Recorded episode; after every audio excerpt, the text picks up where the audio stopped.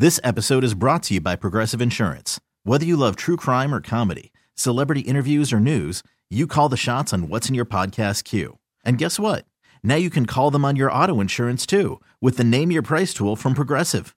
It works just the way it sounds. You tell Progressive how much you want to pay for car insurance, and they'll show you coverage options that fit your budget.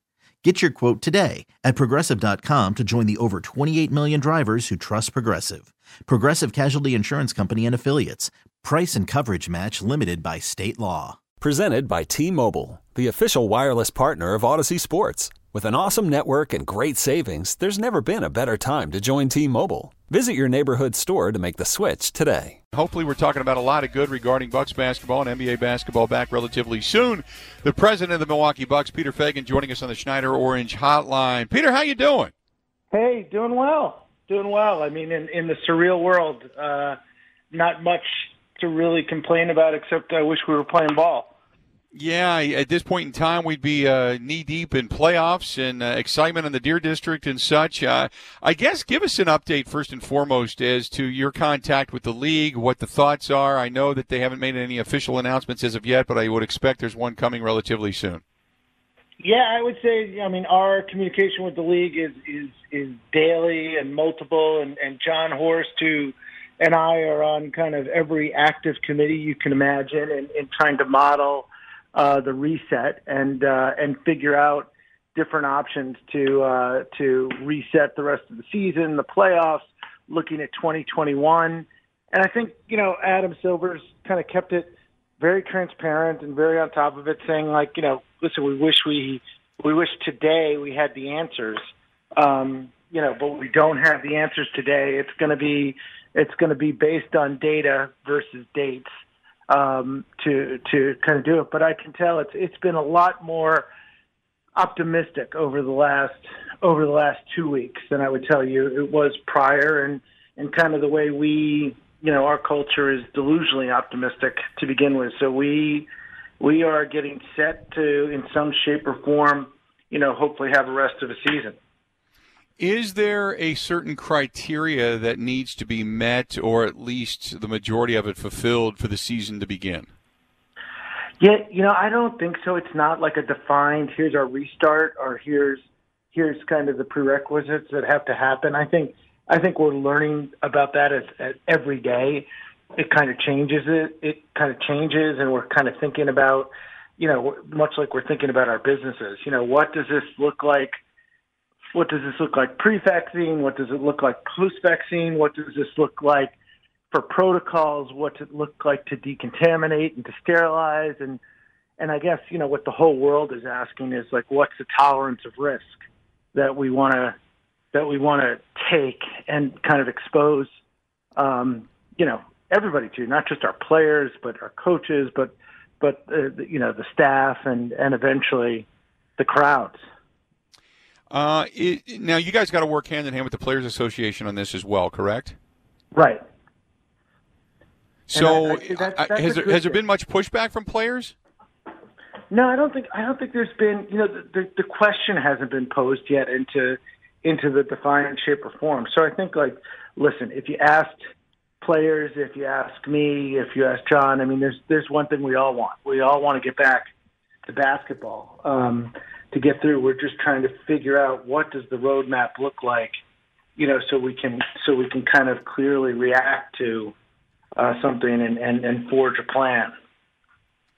Um, another thing I wanted to ask you was the the workers in the Fiserv Forum. I know that there's been some money that's been pledged, and the workers you guys have taken care of. You guys have done a lot, and but for people that don't know, you guys have done a lot behind the scenes, uh, stuff that I know uh, firsthand of some of the you know front office workers, the care workers that are out there, all the people on the front line.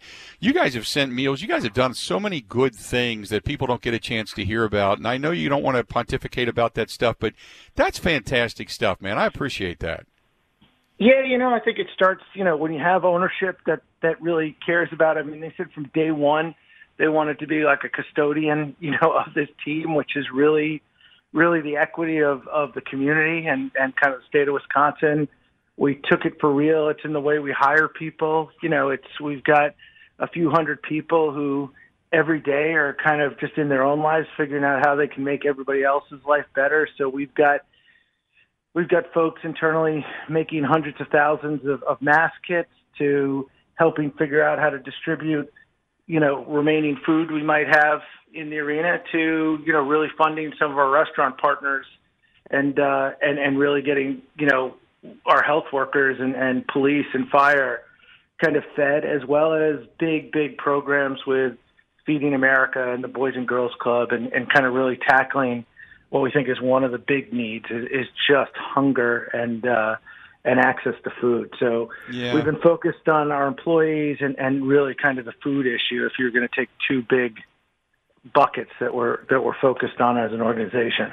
Talking with Peter Feigin, president of the Milwaukee Bucks. Yeah, I had uh, gotten wind that you guys were doing some stuff for some of the people in hospitals and such, and I thought, man, that, great time to get you on because it's just so good to hear of good stories like that. We tend to think of uh, big, big sports entities as, as kind of the standalones, but you guys have really uh, embraced the community in so many different ways.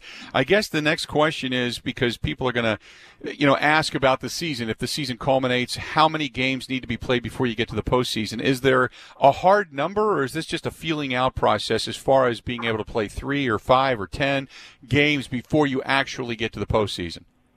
Yeah, you know, I think the answer is if you can imagine, and, and you know, Adam Silver in the NBA is, is is so smart, so progressive. Like we're on this. I mean, we have modeled every everything you could possibly imagine, and then when you think you have, you kind of come back and say, what if we thought about this, this, and this? So, I think it matters about. I think it matters about timing. I think it matters about kind of where. Um, where we are, where we are kind of on the safety side, where we are on the testing side, where we are on the on the protocols in and around the arena uh, to get it. So the truth is, you know, I I, I believe because we're in this that if there's a chance and it makes sense and it can actually be done, like we will have in some shape or form basketball, you know, to conclude the the the uh, 1920 season.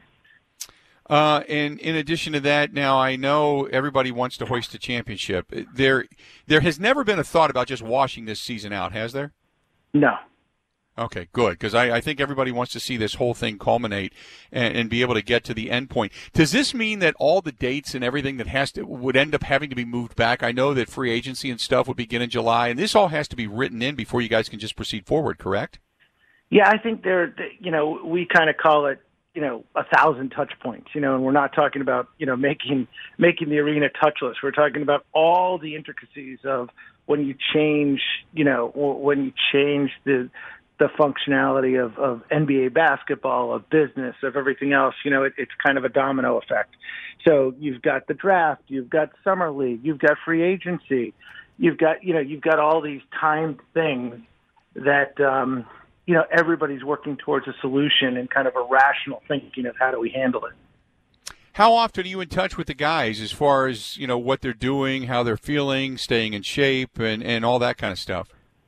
So I'd say like informally, like we're we're probably you know in touch with them all the time. John and John and Bud a lot more than uh, than me. I'd say formally we've had a few Zoom calls just to go, kind of go through what's going on in the league, what questions they have.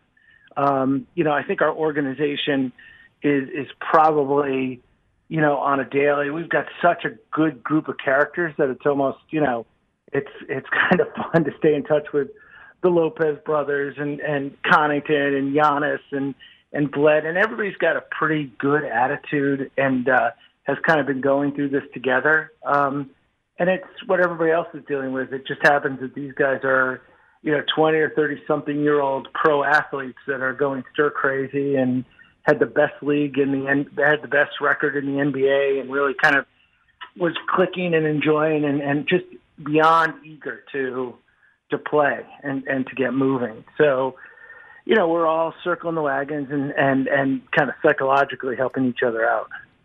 Uh, the other thing I wanted to find out was uh, Giannis had mentioned whether or not he had a hoop and said, I don't have anything to practice on. Did he ever figure out a place to either practice or a hoop that he could uh, at least shoot on? I, I think Giannis is probably pretty friendly with most of his neighbors, and at the very least, he's, he's in a basement, you know, shooting Nerf hoop, you know, and playing. But I, I think Giannis is. Uh, I think it's been like one of those weird challenges. You know, it's it's interesting. Like, how do you how do you curb? I mean, the one thing you know you care about, and these guys really care about, is their well being and their health, and how do you fuel them, and with food, and you know, you don't think about a pro player as is kind of during season.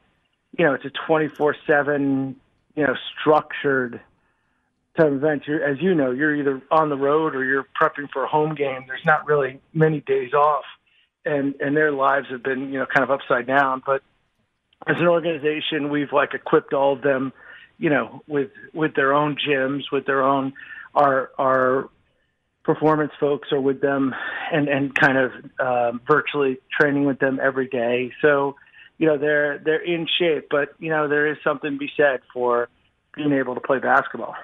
Yeah, no doubt about it. Peter, thanks for uh, joining us for a couple of minutes. Thanks for what you guys do. I wanted to make sure, uh, I know you guys don't look for a lot of hoopla regarding that, but it's been pretty cool to hear some of the stories about where food has come from and people say, oh, it's, it's the Bucks or, you know, what have you. And uh, I've had a few people that have been doctors and nurses and they've been fed at hospitals and it's it's been Good. really cool. So thanks for, for what you guys are doing. And you're doing it without fanfare, but thanks again for joining us, okay? Yeah, I would just say, like, now that you've got me on that roll, I would just say, listen, we've got – you know, we've got the Bucks Emergency Relief Fund.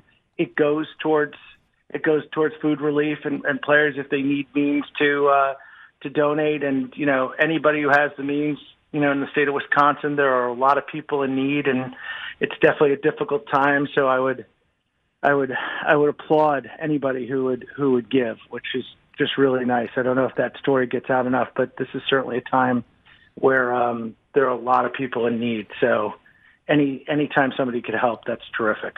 Absolutely. There you go. Peter, Peter, appreciate it. Stay safe, and we hope to see you guys soon, okay?